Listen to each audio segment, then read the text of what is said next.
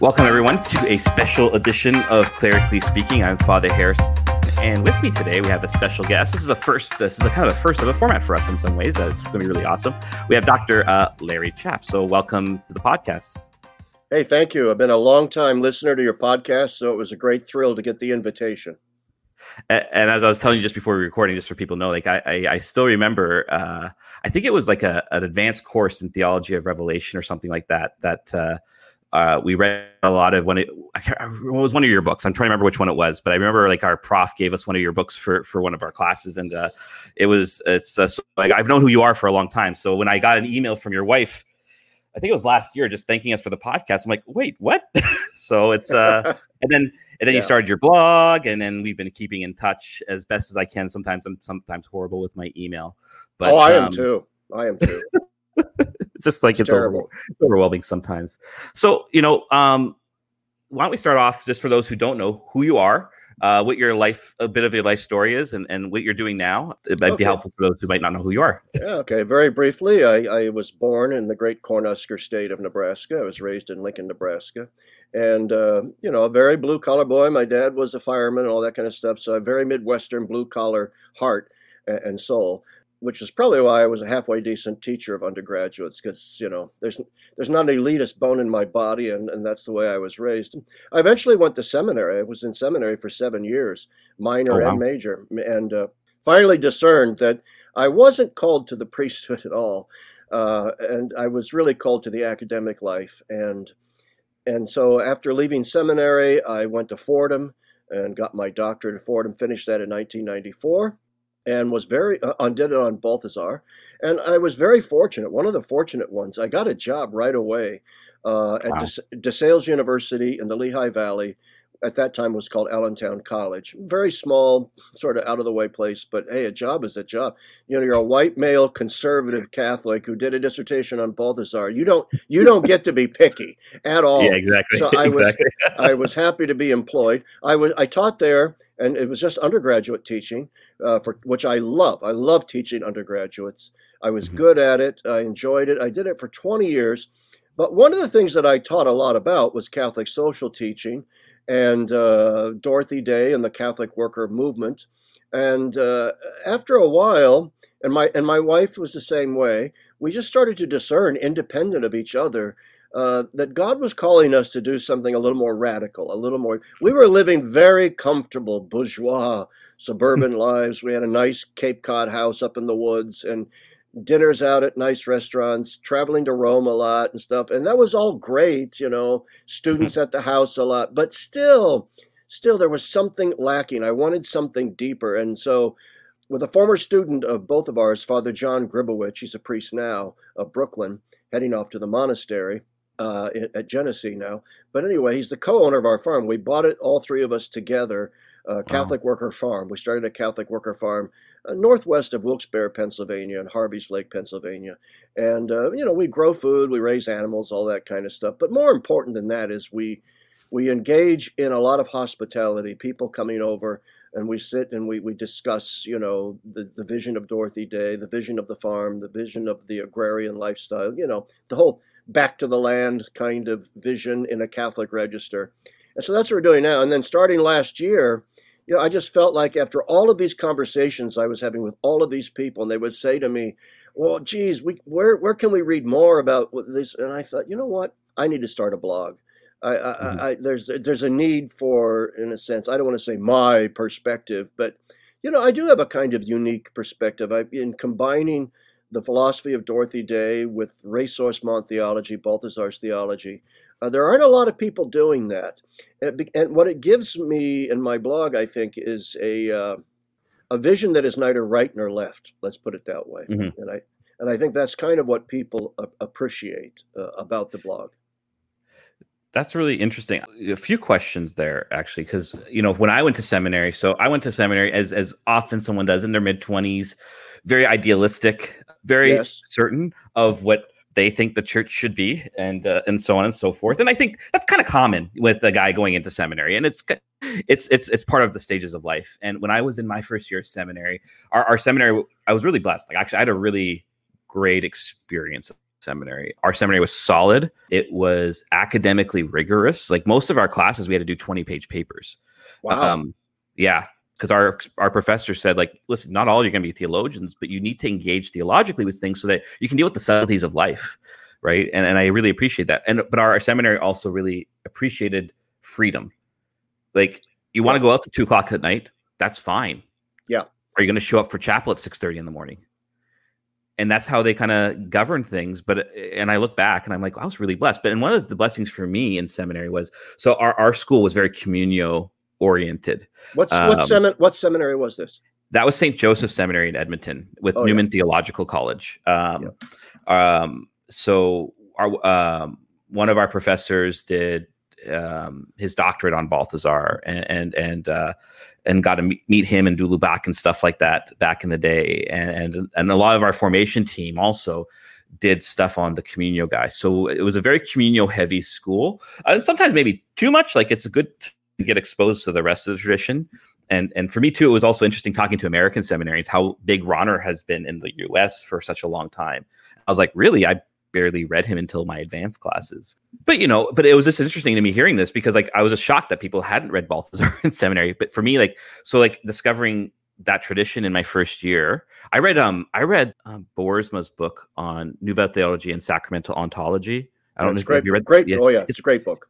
So I read that my first year and it just changed everything for me. And uh, it opened the it opened my eyes to seeing the the beauty of the church's tradition. Um, but what was it? And so like it really made me fall in love with Balthasar and de Lubac and those guys. And Yeah. it's what helped me lead me to eventually doing my master's on on Blondel. Um, but what was it that attracted you to Balthasar? Because to my understanding, at least from what my formation team were saying, it wasn't until like later on that a lot of stuff was starting to happen theologically in in Yeah. doctorates on Balthasar. Um, so you must have been kind of unique at the time, saying, "I want to do something on Balthasar." What, like, what? Oh, how was that boy. received? And what? And, and and what was that? How and what is it that attracted you to him? Well, it's a it's a good story. I mean, I went to minor seminary, as I said, in northern Kentucky, at a seminary that's no longer there, at St. Pius X, Diocese of Covington, and it was a very conservative. This was for the Diocese of Lincoln that I was studying, and it was a very conservative, traditional uh, philosophy formation. So we were reading all of the neo-scholastic manuals and that sort of thing, and I was. Uh, a fire-breathing conservative reading the Wanderer, which was the Taylor Marshall publication of its day, you know, and I was a heresy hunting kind of the liberals are the problem, which they are, but uh, that's a different story. But uh, so, but over time, I gradually got really dissatisfied with the neo scholastic. First off, it was boring. Oh my goodness, it was boring to read. And then I, I was reading a little modern philosophy and re- realizing I'm not these guys aren't really addressing any of these issues. And I, I went to my spiritual director, Father Anton Morgenroth, and he was a convert from Judaism. He was a German who fled Germany because of Hitler back in the day. And he had known Balthasar, and he was a big mm-hmm. Ressourcement Communio guy. And I was talking to him one day about how frustrated I was and so on. And he just sat there and listened. He was a great big hefty guy. And I said, okay, I'm done. I started to leave, and he says, wait one minute and I was standing by the door, and he walked to his bookshelf and he pulled off uh, Love Alone by Balthasar, a little tiny book. And he literally threw it across the room at me, and I caught it. And he goes, Here, read this. It will make you less stupid. And, and uh, so I took it to my room, and you know I was an intellectual nerd geek, and and I so of course sat there and read the whole thing, and my eyes were opened. And what attracted me to it was how orthodox it was, how traditional it was, how rooted in the tradition it was, but in this expansive way that went way beyond the categories of neo scholasticism. It was very personalist, Trinitarian, Christological, scriptural, patristic, all the things the neo scholastics weren't. And I suddenly realized this guy is engaging this broader philosophical and theological world that I was aching to know about.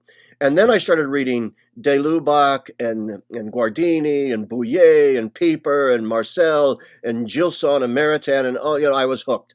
I was Yeah. a bona fide ressourcement guy. Then I got to Mount St. Mary's in Emmitsburg, Maryland for major seminary. And it was not really very academically rigorous at the time. Uh, it was it was a kind of um, was a sort of watered down Rahnerianism, uh, but in a fairly conservative way, because the Mount was a fairly conservative place, but it was very non rigorous. And my formation really intellectually wasn't really put much, I was pretty much an autodidact. I just kept reading what I wanted to read. Mm-hmm. And then when I left, I went to Fordham, which was extremely Rahnerian, unbelievably Rahnerian. And I ran into nothing but resistance uh, mm-hmm. that when I was, in fact, the very first paper I wrote in a course on grace for a Jesuit, I, I wrote it on, I used some of Balthasar's books. And uh, he called me into his office and said, This paper is a fail. And I said, Why is it a fail? He goes, Because it's on Balthasar. He goes, If you want to stay in this program, you may not write on Balthasar ever again. And uh, uh, yeah. Now wow. I did, I did because yeah. other other professors there encouraged me to, uh, but that was my first uh, introduction to it. Then I went to write a dissertation on Balthasar with a professor that was open to Balthasar, but I didn't know much about him. So they brought on board Father Edward Oakes, the late great Ed Oakes, mm-hmm. who was at mm-hmm. NYU at the time, and uh, he became the sort of de facto dissertation director. And that was mm-hmm. probably actually the book that you read, which was my dissertation on Balthasar's theology of revelation. Yeah, I think that uh, was it. Yeah, yeah, yeah, yeah. Um, yeah, no, that's and that's you know that's interesting. Um, and I think that was the thing for me too when I read it. I was reading um, something by Tracy Rowland last night, her book on Benedict the Sixteenth, and um, it's actually it's been good for me. It's actually been really uh, it's really been focusing my own thesis research she says that the Ratzinger brings this one quote up in Principles of Catholic Theology a lot that the biggest problem we have today is the mediation of history within ontology. I love that phrase because for people like Ratzinger and Balthasar, they're trying to deal heavily with these philosophers like Heidegger and Hegel and, and Nietzsche and all this stuff because they recognize the deep influence these people have had, and that if the church is going to be credible in the world today, she needs to take these things seriously. And and it's something that I, I always found boring and dry about kind of that neo-scholastic tradition.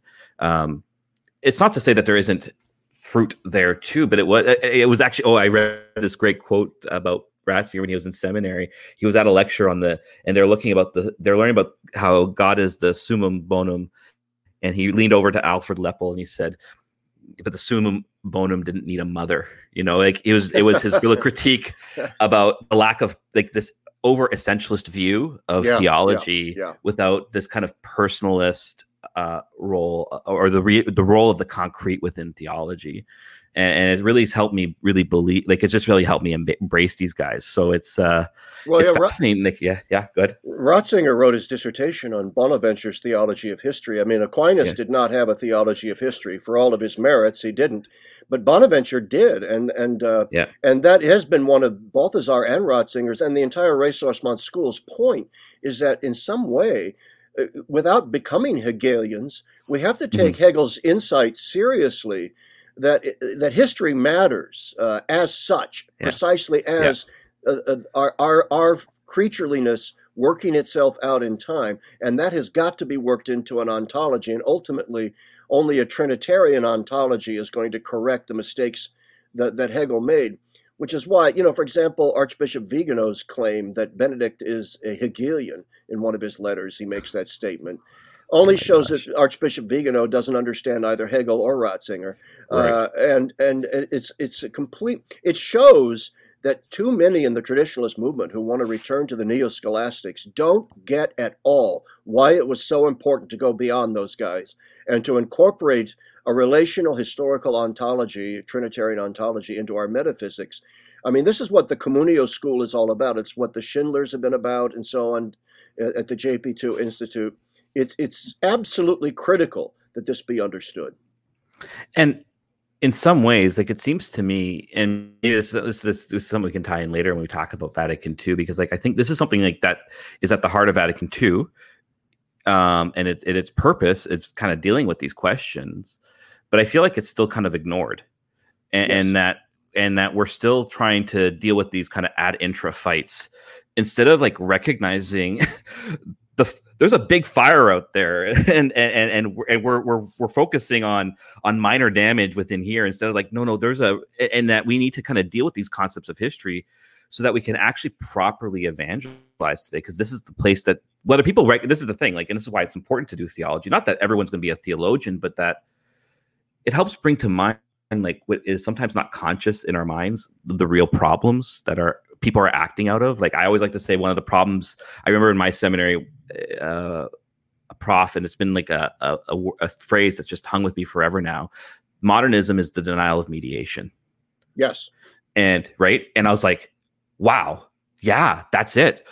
And that's what we're dealing with today and so like i always looked at like vatican ii's like sacramental ontology as this place where it's dealing with that problem and saying if the, you see the church actually kind of fell for that herself not only within liberalism but even within neo-scholasticism a bit by uh, like Rowland breaks to bring out how a lot of neo-scholasticism sometimes was kind of kantian in its in its form and and was. and and and so we need to deal with this problem of mediation which now has which has to then deal with the problem of history you can't have mediation without history it's not possible that's why I mean. By the way, I would direct your listeners to the latest issue of Communio, which is on mediation. I don't know if you got your copy yet, but uh, I was so I, excited. yeah, I am too. It's sitting here waiting to be read, and I just haven't had a chance. But my golly, when I saw that, I was like, yes, yes, yes. But with regard to you know to Vatican II, it's one of the reasons, for example, you know the the the, the old image of the church as a perfect society is in fact a true image in the sense that Christ is the center of the church. She grounds its holiness and sacramental system, and the hierarchy of the church and her sacramental system are, in a sense, expressions of Christ's perfection in that regard, ex opere operato, and that sort of thing.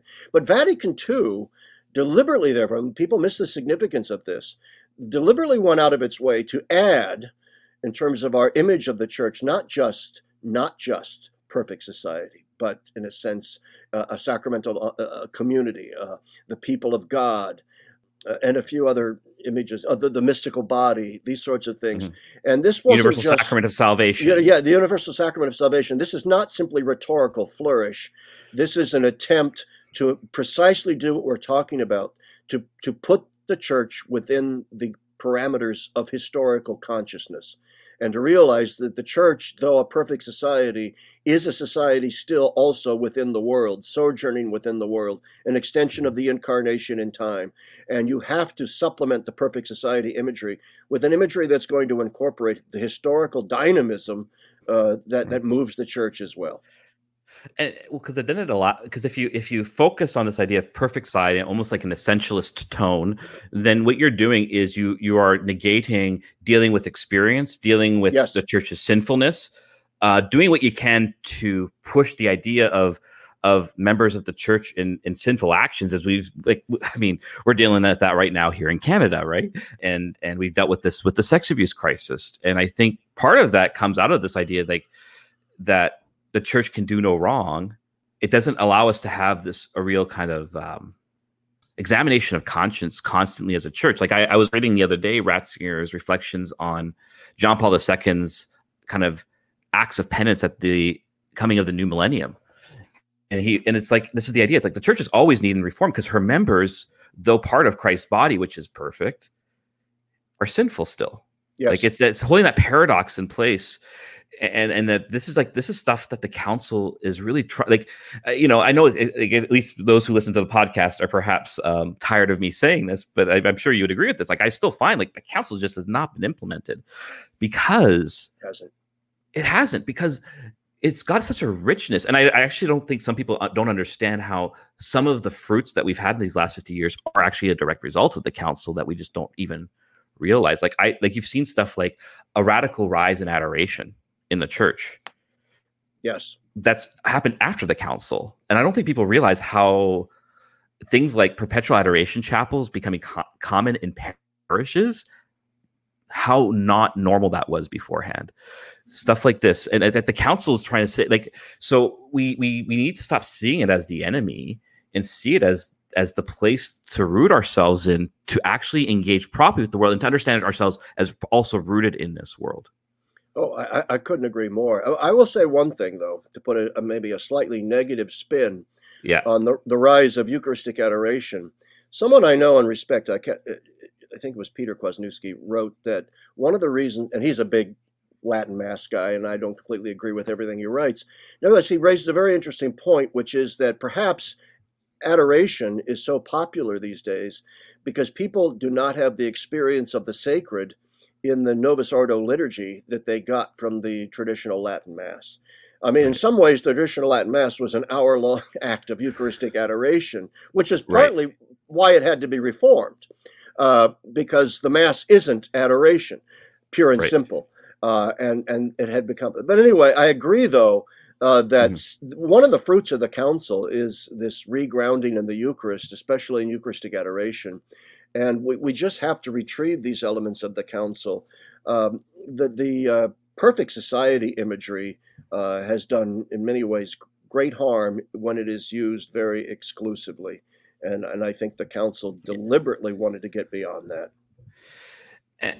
It's, you know, and it's interesting for me too, because like uh, I want to ask you about the the farm here eventually, but since it's kind of naturally gone into Vatican II, we might as well go for it. Because I know this is also the reason you kind of started your blog is yes. to try to say, okay, um, let's actually talk realistically about the council. And, and, and I actually reflected on this in last week's episode of Clerically Speaking, reading Ratzinger and Lumen Gentium 21 about the order of bishops and how like Ratzinger really goes heavy on this idea that sacramental order is the heart of the church's institution.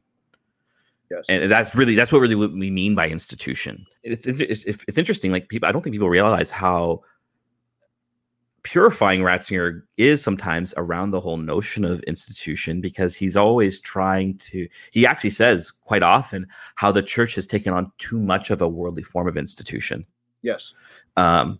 And, and, and like so, I remember when I was talking about this episode last week, I was just like, man, like this one little paragraph about the order of bishops and what it means is that everything a bishop has and is, and everything that the church is, and or a local church is, or a particular church, is rooted in the sacrament of order of the bishop, and that this is to be the ground by which we order a diocese, and that this then becomes the ground by which we order parishes. And my gosh, we haven't done this. no, we haven't. And instead, we have focused on peripheral things like should the church be more synodal instead of centralized in Rome? And yeah, in some ways, yeah, um, the rise of Episcopal yeah. conference. But this is, misses the point that you just made. The, the sacramental nature of the episcopacy, which then trickles down completely to the rest of the church. Somewhere about a thousand years ago, bishops began to take on the form of a Renaissance prince. Yeah. Uh, and, and and started to live like Renaissance princes. And in many ways, that's not still true. Uh, right. But in many ways, it still is. I mean, I, I, don't want to descend into a lot of bishop bashing. There's too much of that these days. But I mean, yeah. Bishops don't need to live in palaces, and they don't need right. necessarily to have chauffeurs and things like that. And uh, I mean, that's a, I know that's an easy target, but uh, it, it, it's it speaks to the. I mean, Balthasar talks about the fact there are two dimensions to the church: the Marian and the Petrine.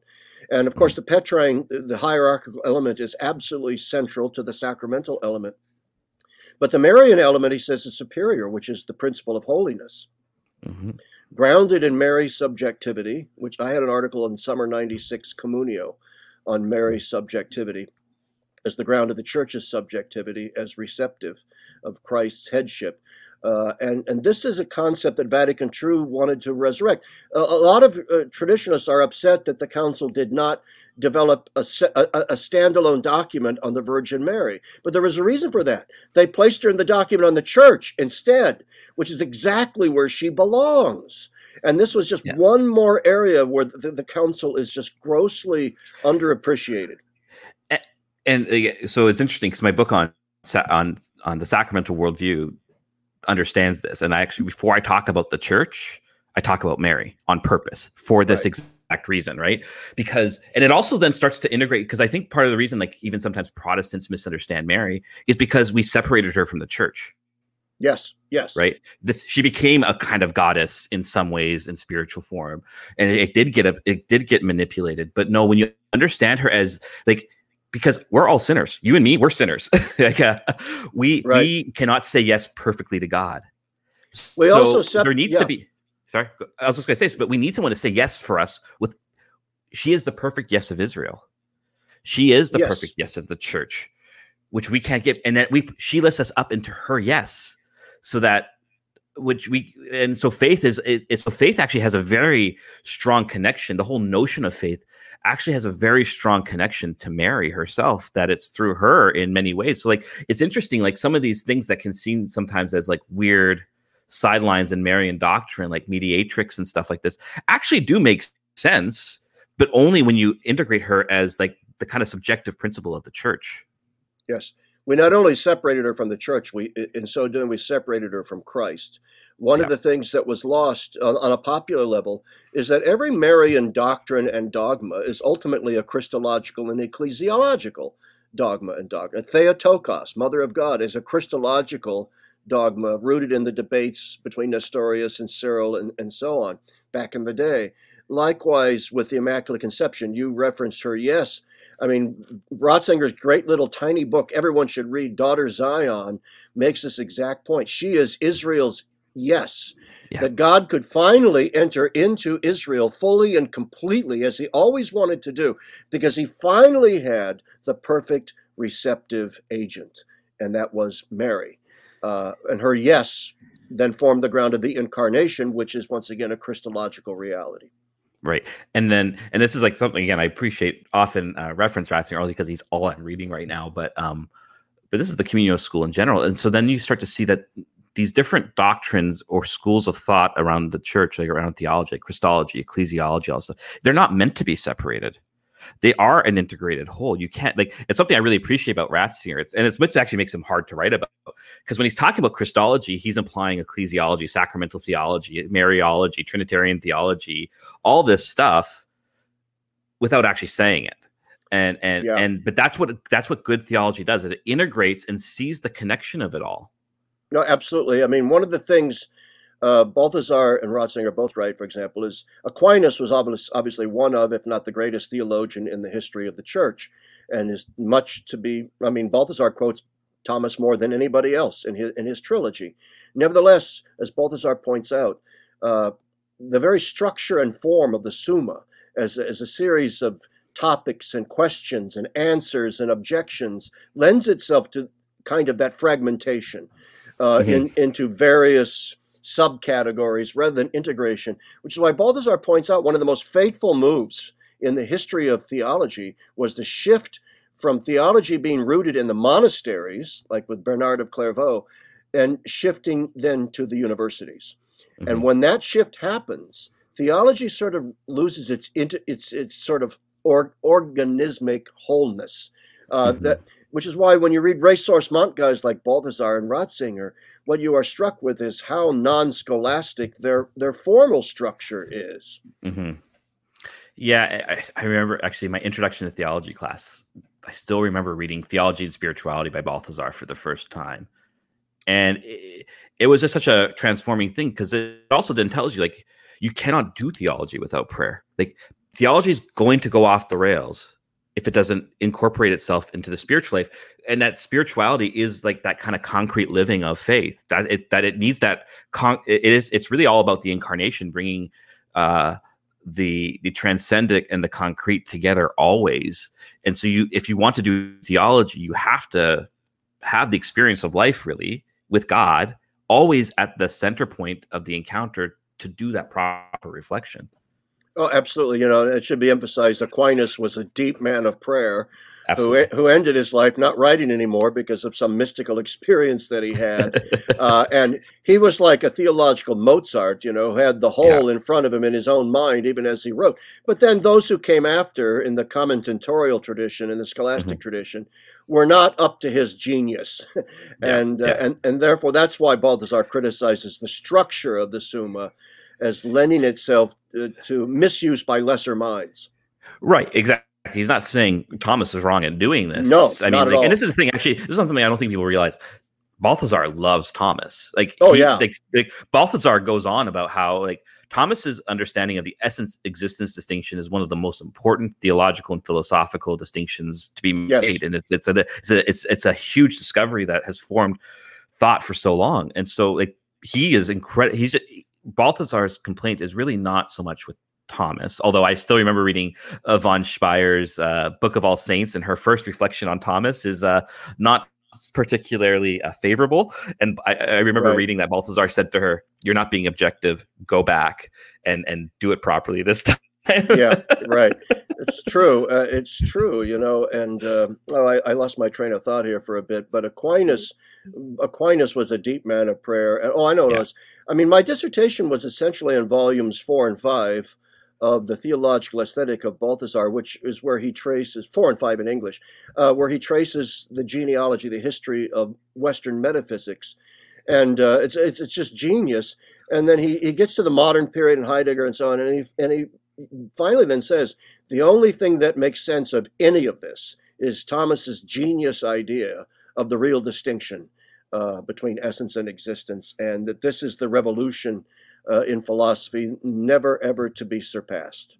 Yeah, yeah, absolutely. You know, so bringing us back to the council, like, so you, you talked earlier about why you were inspired to start your blog, which is gaudium22.com. If you've never checked it out, please check it out. It's uh, I get my email, I get in my email inbox often early in the morning sometimes. So I uh, give it as I'm waking up. That's something I'll read if it's in my email inbox. And uh, um, you know, you've you talked about like how we, we've talked kind of we've circled around this idea of the council. So like, why do you think the council was called, and and where do you like? I know it's a big question, but where do you see?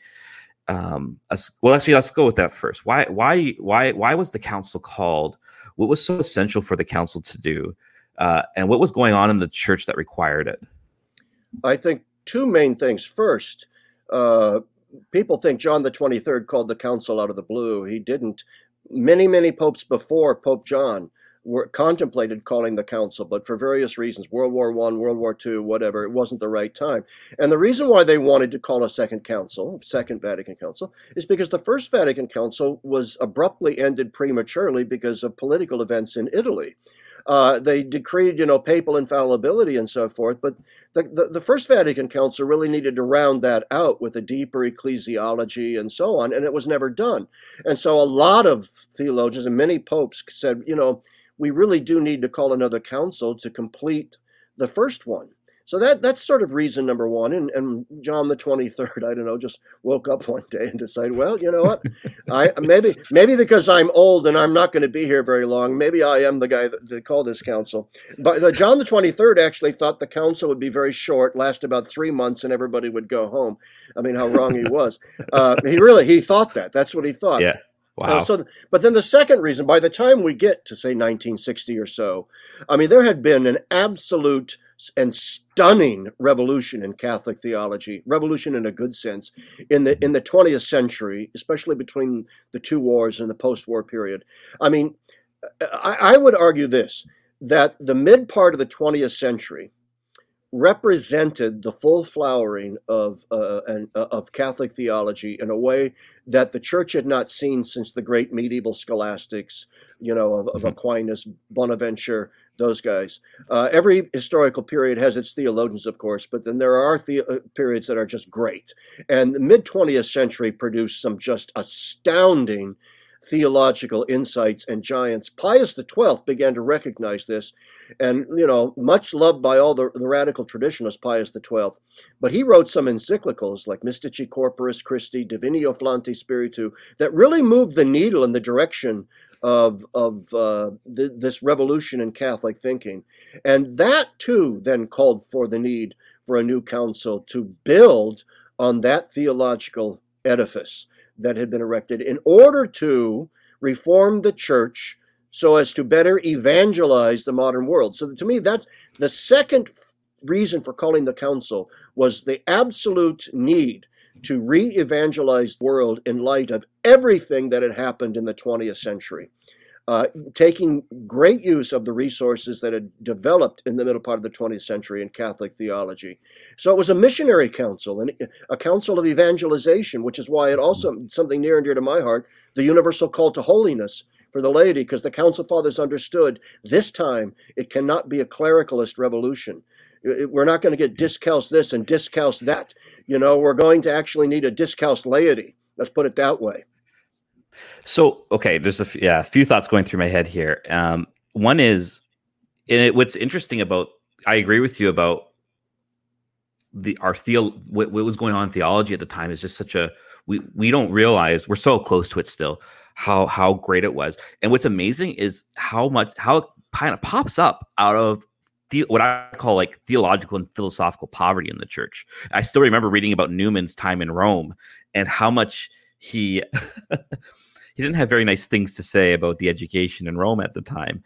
It was just so far beneath the like just basic good education that he had experienced in Oxford, uh, and that this was the kind of climate in intellectual climate in the church.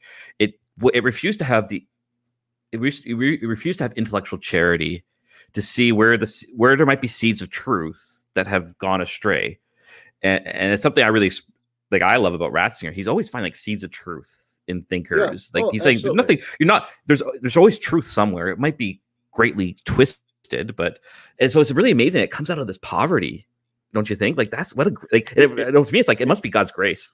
It did be because uh, that was one of the things the council saw was the great poverty of, of Catholic neo-scholastic theology, the need to make use of these new resources uh, in theology in order to overcome that poverty because it was there. I'm, I was re- I'm reading the memoirs of the philosopher Joseph Pieper, and he came to the mm. United States to teach for a while, and he was commenting on the absolute absence of Catholic theology in most Catholic universities right. which was astounding to him at the time. I mean, there was a lot going on in European universities, but very little in American universities. So Americans, I don't think, fully, completely comprehend uh, the profundity of the theology that was going on in Europe, in France and Germany in particular, but also England and Italy.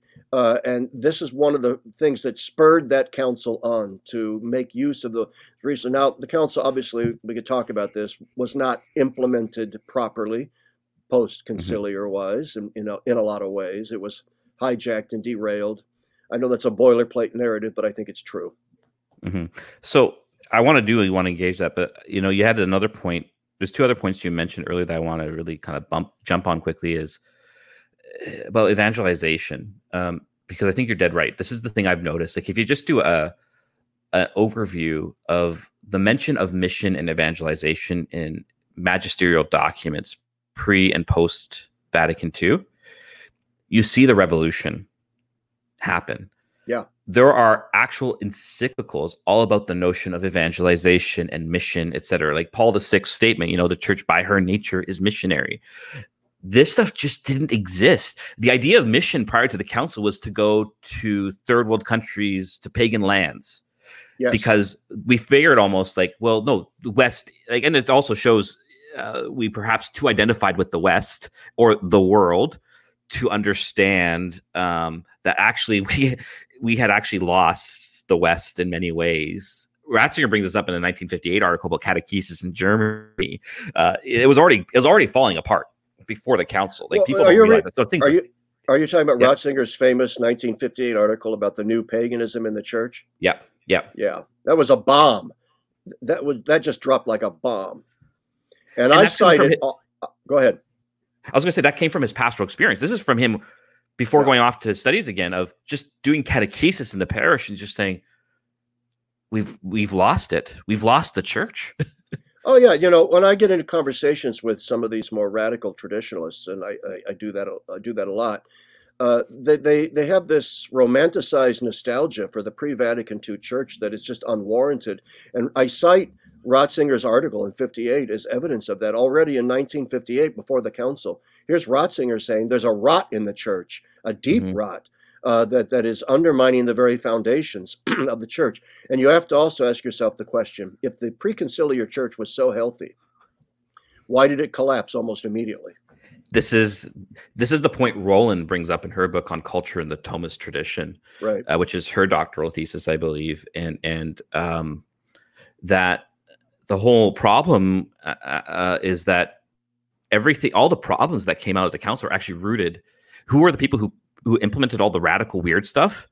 The neo scholastics. Yes, oh, they were yes, the same people. Absolutely. It's there. It's there. Um, the thing, theologians and most lay people had a very forensic, legalistic understanding of the faith, and so their mentality was all these things are just rules, and so now they've changed the rules. So great, now we So the church says no mandatory meat eating on you know, non-meat on Friday, and uh, but please choose a, a, different substitutionary penance. Well, of course, nobody did. Mm-hmm. You know, they just yeah, got rid of yeah. they got rid of meatless Fridays. And I know that's a trivial example, but it is an example that sticks out in my mind as, as absolutely paradigmatic of what happened after the council. It was the neo-scholastic mentality of a kind of top-down forensic Catholicism that collapsed and then eventuated in in a kind of liberal Catholicism that was just an appeasement to the culture. So you mentioned, and I think you you might even agree. I don't maybe you will maybe want about how um because you mentioned also like you loved one of the things you love about Vatican II is, is the universal call to holiness. Yes, and and and especially for the laity, like yes. how we need a like you said we almost need like a discalced laity. Um, would you say that this is an area that's still like because we we want to you know it's good to talk about like how it's not been implemented properly. Like what does that look like? What is what does that universal call look like? And how what does what does the laity look like in the church today? What is the council saying about this? And where does this still need to kind of be encouraged and implemented? It's a big question but it's a huge question and it's an unbelievably difficult question and i can't tell you how many emails i have gotten uh, more emails from readers of my blog than anything else which is you talk about holiness all the time uh, for the lay people. What does it look like? What does that mean? As one of my blog titles was called Five Kids and a Golden Doodle. Some former students of mine who live in Florida have five kids and a golden doodle. And, and the husband wrote to me and said, Yeah, hey, chap, your thing is great on Dorothy Day and all this stuff, but come on, I have five kids and a golden doodle, so how do I live this?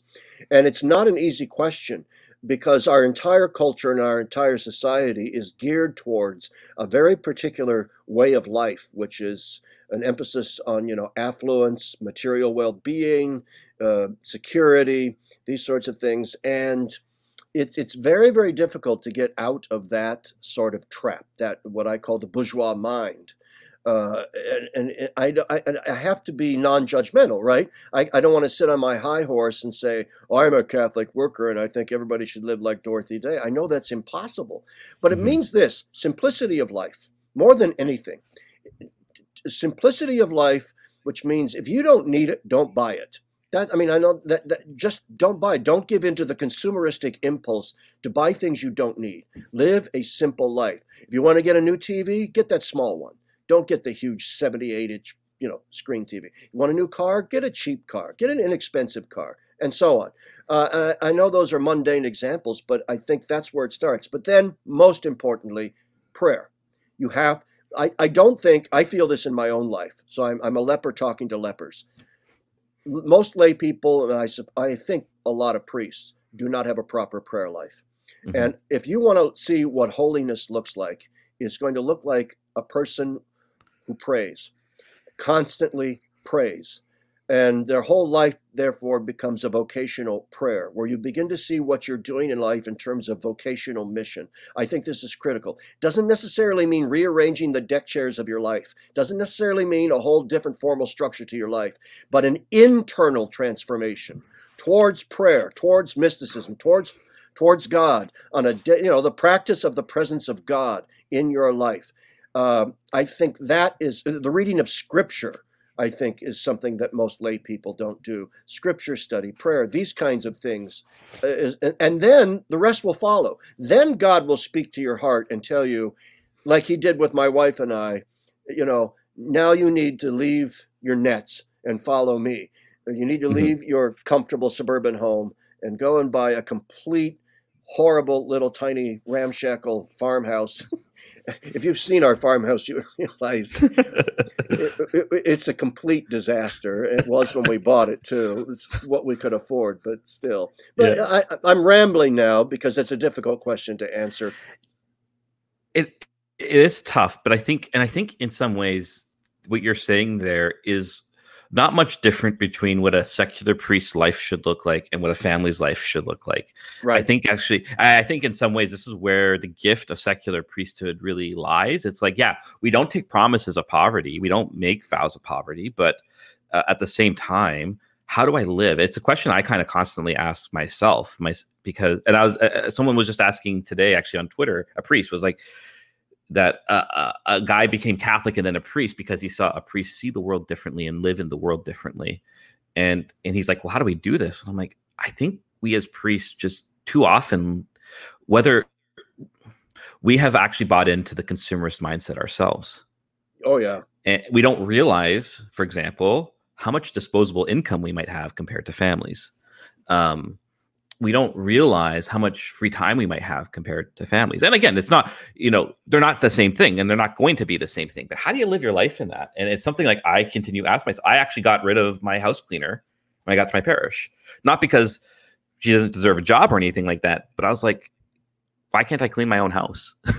yeah, I, I also you know? think we, I, this is all true, and we're all, yeah, to a certain extent, and I, you know, I still am. We're caught in this trap because we yeah. live in this culture and you got to make the best of it as you can. But what we need to start doing, like I said, prayer and so forth, but to think vocationally, to think in terms of Christological mission, and therefore to start recognizing, let's take the example of parents with children, just to begin mm-hmm. recognizing mm-hmm. the fact that parenthood, the choice to have children as such, is an act of holiness.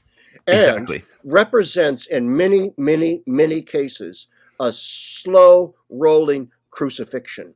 Uh, that yep. that you have, for example, I mean, I'm I'm uh, uh, I'm one of five children, uh, but I had uh, when in, in, the early in the 60s, early 70s, I had a, a, sister who was born with a very severe heart defect. Uh, mm-hmm. lived for six six short years, a very a life filled with suffering, medical medical problems left and right. my required my parents constant constant attention, and then after uh, surgery in 1971. She sadly passed away. And, and, and so, I, you know, as a young man, I was in sixth grade when my sister died. I, I didn't fully appreciate my parents until I became a parent myself and realized that my parents had to keep going for their four other kids, but they must have been dying a slow death inside. Nothing worse yeah. than losing a child. And not only that, the, the absolute crucifixion of taking care of her for six years, right. uh, sitting up with her all night, and so on. And that's an extreme example of you know a sick child. But how many parents, how many parents make these sacrifices on a daily basis? And we need yeah. to start recognizing as, as to teach parents, to teach families, to see those sacrifices as holy and as part of their Christological mission and that's part of the sacrament of marriage itself. Like this is the thing. The whole point of the sacrament of marriage is to make Christ's love for the church present within the context of the family. Like uh, this is the whole. Like, so that grace is there. Like yes, like I you hear it all the time from parents. Well, I, you know, I didn't do this perfectly enough. I'm like, yeah, you didn't, and you're never going to. It's, yeah. And that's okay. That's why you actually have the grace of the sacrament there. Christ makes actually the places where you can't do something is precisely the place for Christ. That's why Christ gives you the sacrament so he can work in those places for you. Um, but that we need to trust this and like that it's not, you don't need to go off on some radical mission often as a family, but just to live, live the joy and difficulty of family as it's given to you each and every day. That those are the moments that the incarnation is really present to you. Uh, uh, just this past Saturday, we had a baptism in our parish for a family. It's their sixth kid, and um, got a deacon to come in actually because they asked me to be the godfather. So we got the deacon to come in to do the baptism, and um, it was a really joy. It was all these families, some of them not Catholic, and and as I went to the house afterwards after I finished mass, it was a huge celebration was joyful, right? And you know, and and difficult. You know, kids are crying and all this stuff, but all these families there. And the dad said to me, "We celebrate our baptisms more than we celebrate our birthdays." And I want the kids to realize that the sacraments and the church's liturgy brings life. And so we celebrate this on purpose. And I was thinking, wow, you haven't even read Joseph Pieper, and this is exactly talking about, right? Um, yes. That was beautiful. I was like, you're living, this is it. That that's holiness right there. That's chasing it down.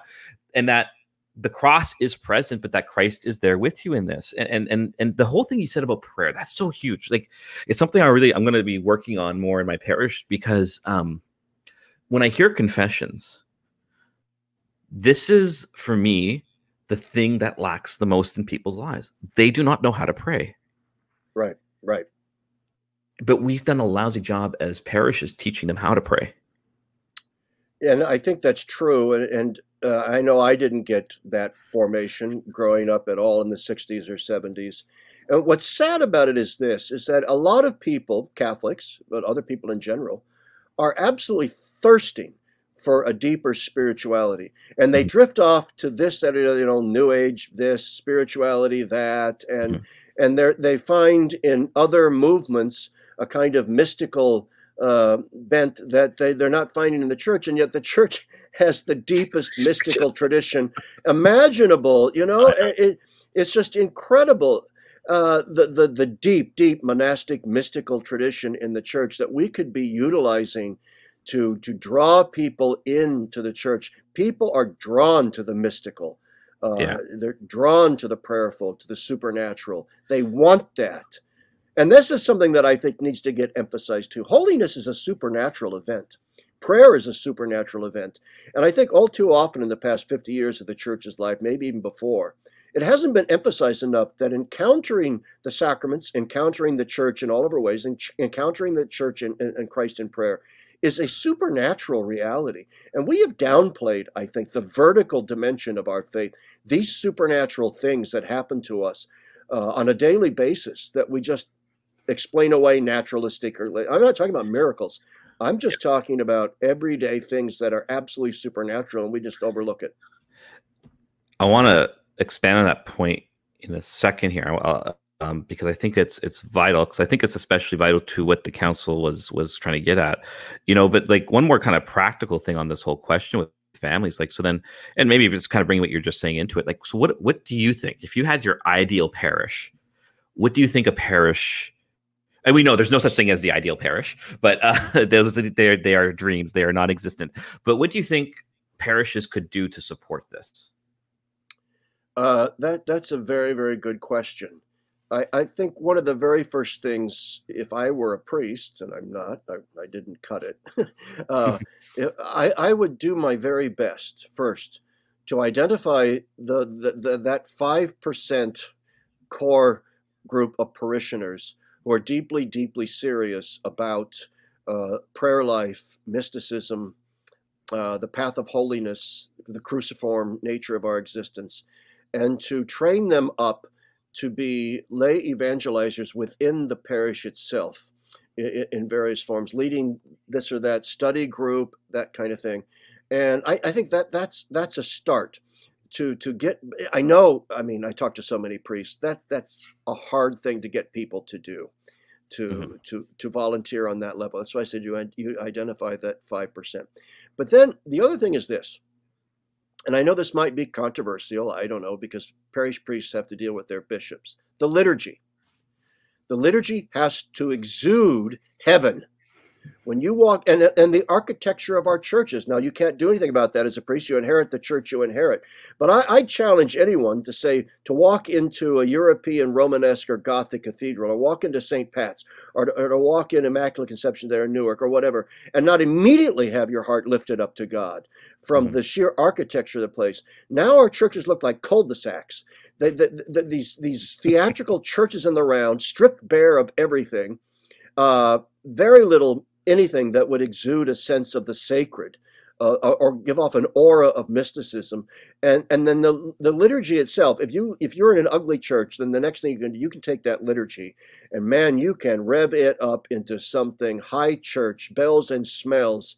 That's not an answer to everything, but by golly, it's a start. It's a start. The banality of most liturgies is an atrocious. It's just an abomination the, the fact of the matter is, people are bored with church mm-hmm. often, which is why they mm-hmm. leave. They're just bored with it because it doesn't challenge them. It doesn't lift their mind to God, to Christ. It doesn't it doesn't give them that aura of the mystical or the sacred. And I think that is just. I know I'm dealing in boilerplate conversation here now, but I think it is so central, so important. I, I, I agree with you. I, again, it's interesting, especially I find if you're if you're you know if you're raising up a family and coming to mass on Sundays, you're not just a I go to you know, I'm not you're not just a cultural Catholic most of the time. I find at least in Canada, um, this is a a choice one has made with their life, and those people who really become a core of a parish, they're the ones who desire this. They want this. Like I on you know I'm new in my parish, but like I love to chant the mass. I love chanting it in, in, in English, and and um, you know, and explaining the scriptures and like really kind of let's let's let's slowly walk through everything here and encounter Christ through this. Um, and to beautify it in these small ways already, just to, these are just natural things I can do without having to cause a stir. Um, and like actually this Sunday, I, I had a I, read, I met, ran into a family who was visiting from Manitoba, and just it was really beautiful because I, I ran up, I taught them afterwards because their little two year old or just before he's like maybe just close to two, after the consecration, he was coming back up the aisle to his, where his parents were. He genuflected in the middle of the aisle, and I talked to his dad because it's just yeah. adorable, right? It's just always yeah. adorable to see that. Is that's a, he's never done that before. He's never done that before. I was like, wow, that's really cool. But um, the the parents were just like, thank you for chanting the mass. Thank you for taking the time to draw us into the scriptures. You really helped us encounter God today. And I'm like, this is the point. and I th- yeah, I think that uh, an- another area. Uh, sometimes it's impossible because it's related to a skill set some priests just don't have.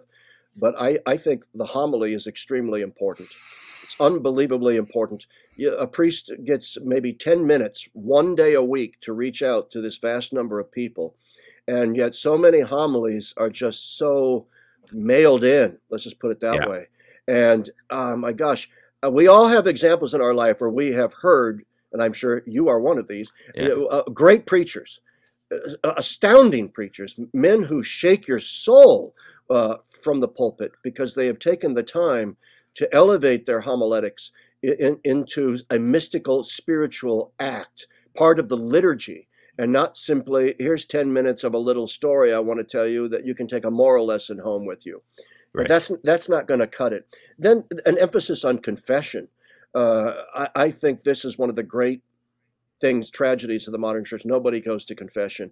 I mean, I and I've run into parishes where you have to make an appointment to go to confession. There's no mm-hmm. standard time, which means anonymous confession is basically out the window, which is my canonical right. What mm-hmm. message does that send to your parishioners when the priest can't be bothered to be in the box one one hour a week even that you have to make an appointment. Um, I know some priests have time issues with this, but having confessions available before masses, I, I think is whenever I've mm-hmm. seen that happen, I see lines of people going to going to confession. And then, of course, Eucharistic adoration, yeah. and then things like Corpus Christi processions and May crownings and these sorts of things. These are all terribly important in the life of a church. I attend actually. Uh, I, I, I attend an Anglican ordinariate parish in Scranton, Pennsylvania. Father Eric mm-hmm. Bergman, mm-hmm. convert from Episcopalianism. He actually has 10 kids, uh, which is kind of interesting in and of itself. But the reason why my wife and I uh, have begun attending this ordinary, we've been there like four years now, is because of the liturgy and the community. But the yeah. liturgy, I mean, it's ad orientem. There's tons of incense. Uh, you receive, com- uh, there's a, a, lot of chant with a trained yeah. choir run by a full time choir director we receive communion kneeling at an altar rail on the tongue via intinction, yeah. Uh, yeah. lots of incense, uh, and you know it's it's just so sacred. It's unbelievable. It, it's it's mind blowing how transformative that is. I think I think Benedict's reason for Anglicanorum Coetibus was one that in this tradition we see what the council intended. Yes, yes. This is why I say all the time to people I attend the Anglican Ordinariate Parish because, in my mind, the Anglican Ordinariate liturgy is the liturgy Vatican II had in mind. Okay? In the vernacular, uh, w- with more dialogue from the congregation, yeah. with prayers said out loud, more congregational singing, a, a, greater emphasis on scripture, but nevertheless, all of the formal aspects of the old liturgy are still there. And yeah. and likewise, the vernacular that is used is an elevated vernacular. Yeah, an elevated. And you can still have the common the common prayers like the Sanctus in Latin. Like those those don't have to be eliminated, right? So, oh, absolutely. It, it's it's. I remember the first time. I I remember I was I was actually still in seminary. I went to an Anglican ordinariate mass because we have a small community here in my diocese, and I, I I was just and they were in a small place, and I went to it, and I was just like blown away. I'm like, this is sanct- this is uh sacrosanctum concilium it right sure here. This is. this is it this is it yeah. this is this yeah. what intended so uh, i don't i want to be also like conscious of, of your time but man, we could talk forever we'll have to do this again one day too but um oh, i'd love to two quick, I... two, two quick things i'd like to ask um one is because i want to get back to one thing you brought up earlier that you, you you said about and we've kind of talked about this already a little bit about the council not being implemented properly and I agree with you. And something I think listeners of the listeners of the podcast are used to this. me saying this, I'm just like it's it's there. It's just not being implemented. Uh, can you give me? Are there are there besides liturgy now? Because we've kind of talked about that. Are there other spaces you think that this can that it still needs to be radically implemented that we haven't even begun to scratch the surface? Well, uh, one of them is I've already talked about, like you said. I mean, it's the universal call to holiness. I, I think uh, this is we've only begun to scratch the surface there, uh, and, and and a sort of reform of moral theology. Uh, we don't talk a lot about that, but one of the things the council definitely wanted was a reform of moral theology. We we tend to mm. focus on all these uh, sexual issues, you know, contraception and you know um, sex outside of marriage, all the cohabitation before marriage, which I know is a big mm-hmm. pastoral headache for, for priests preparing people for marriage and all. We focus on all these things, I guess rightly so. I mean, those are sins, mm-hmm. and you know, mm-hmm. you, you, right. you, don't want to just dismiss them. Um, but on, on the other hand, all of it once again remains, and you know this from hearing confessions, legalistic. All right, and and I'm oh gosh, you know, I, I need to. Yes. Exactly. Oh, you're right. All right, you know, I had too many dirty thoughts ten times all right. Oh, I looked at TV at a, a pretty woman too many times, you know, and that kind of stuff. But none of it gets rooted in the deeper life of virtue. Virtue, virtue, virtue. The virtues is what the council had in mind in terms of reforming moral theology. Now, some virtue ethics have been abused to simply say there are no mortal sins. It's just tendencies. We have to look at tendencies, which is what a virtue is, a habit, right? Mm-hmm. But it's all if you can combine virtue ethics with an emphasis as well on the objective sinfulness of individual acts. Uh, then you've got something going. But you have to, those two things, the universal call to holiness and the reform of moral theology, are deeply related with one another. Yeah because you have to get people to see that their spiritual lives and their moral lives are deeply, deeply interconnected. And I mean, as you know, as a priest too, people in confession, people go to confession, confess the same damn darn sins over and over and over and over again. There's no reflection. yeah, there's no real repentance. There's no change because there's no recognition that my root problem is that I have a vice that has undercut a virtue, uh, yeah. and that I need to. Uh, I need to change my habitual way of acting and not just using the confessional as a kind of cathartic cleansing once every yeah. month or two or as a counseling experience yeah right yeah. this is not yeah. this is not therapy this is not i always say to people it's like they start to explain their sin to me i'm like i, I said i always charitable but like please stop i don't need to hear all the reasons why you did this because often it becomes a way of excusing the sin right, right? He's right. like, no, no, you need to you need to accept concretely that you did this. This is and that's what you come to confession for. You, oh yeah, you know, oh man, I maybe we should do a whole we'll do a whole talk about this one day because I think you're you're dead on. Because yeah, you feel like okay, oh sin of pride. Oh, like great. What do you mean by that? Like pride's in everything. That's the whole point of pride. It's in every sin. it's yeah. it's uh where is it manifesting itself concretely but are you investigating your heart what's where's your attachments where like actually one of them one of the, for me the most beautiful confessions are those people who actually because i think this is part of it too it's bringing the heart into spirituality. Um yes yes. like heart heart as a theological locus right? Like as, as the place of faith. So you have to investigate your heart. Your uh, which means affectivity is a place in our formation. Like this is about like it's not just our desires are important to talk about. So this is where human formation has a great and strong oh, yeah. role. And John, John Paul II was revolutionary in implementing human formation in the seminaries, which I still think is a little lacking. And I think it's like seminaries aren't sure what to quite do with this, and they just psychologize everything. But like, you know, but it's a great advance that John Paul II made there. The theology of the body, one of the most ignored aspects of it is this this focus on the affective sphere of, yeah. of our of our embodied lives. Uh, once again, the, the neo-scholastic manuals of moral theology was so essentialized, so abstract, so rooted in the intellect and will and all these sorts of things, and utterly ignored the human element of our affective dimension.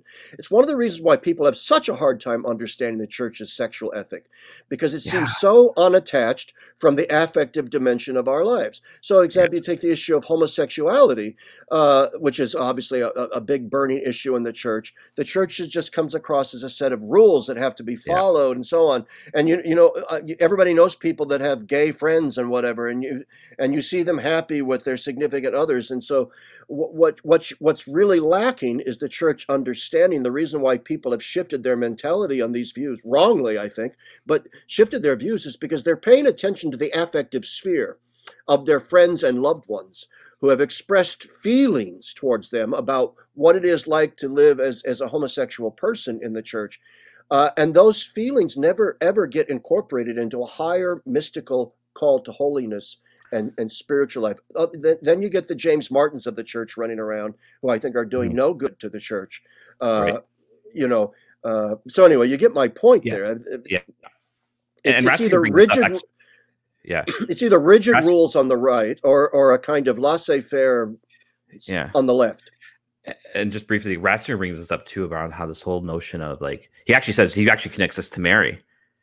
Affectivity has a rightful place in the spiritual life, and Mary shows us this, and that we don't we in looking at what the church is don't see that sufficiently, and we ignore it.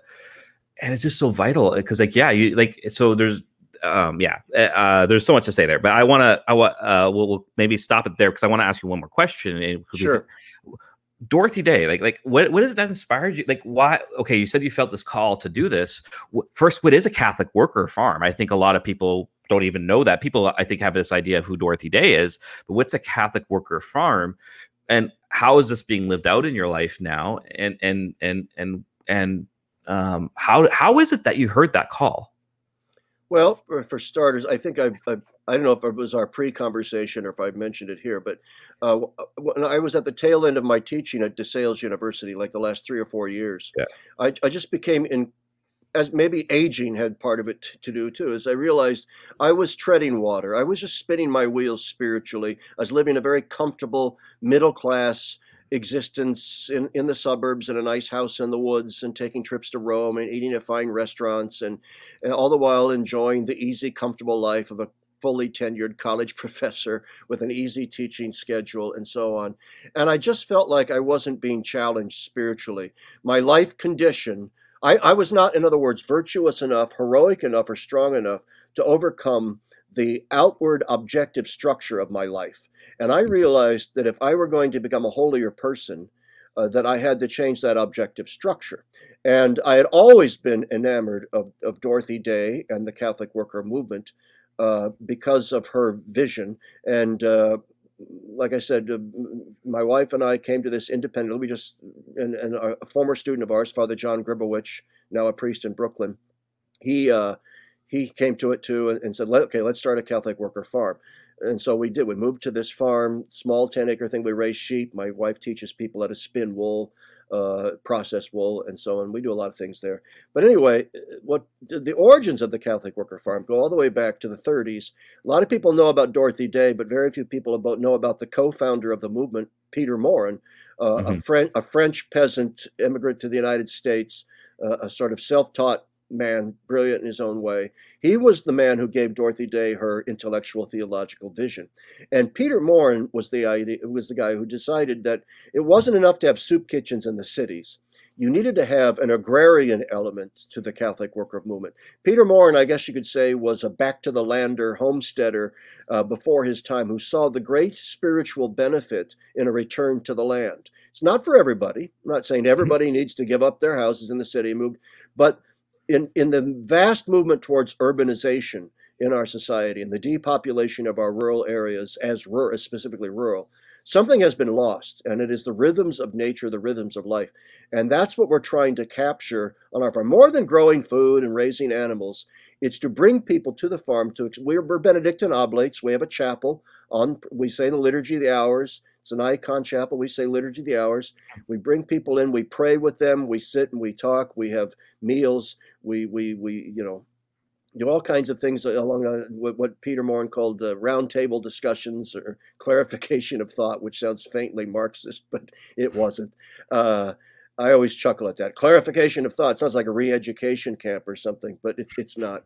So that's what we decided to do. We didn't want to do a soup kitchen in the city. We wanted to move out to the land and give people an opportunity to share in that Mhm. experience and to teach them certain artisanal skills. That was Peter Maurin's vision too. Mhm. In learning an artisanal skill like spinning wool, for example, or Mhm. or make or making bread, uh, Mhm. some you know on an open hearth, that kind of thing. Those are lost skills that have a tactile element to them that is Yeah. spiritually beneficial. But anyway, that's it in a nutshell.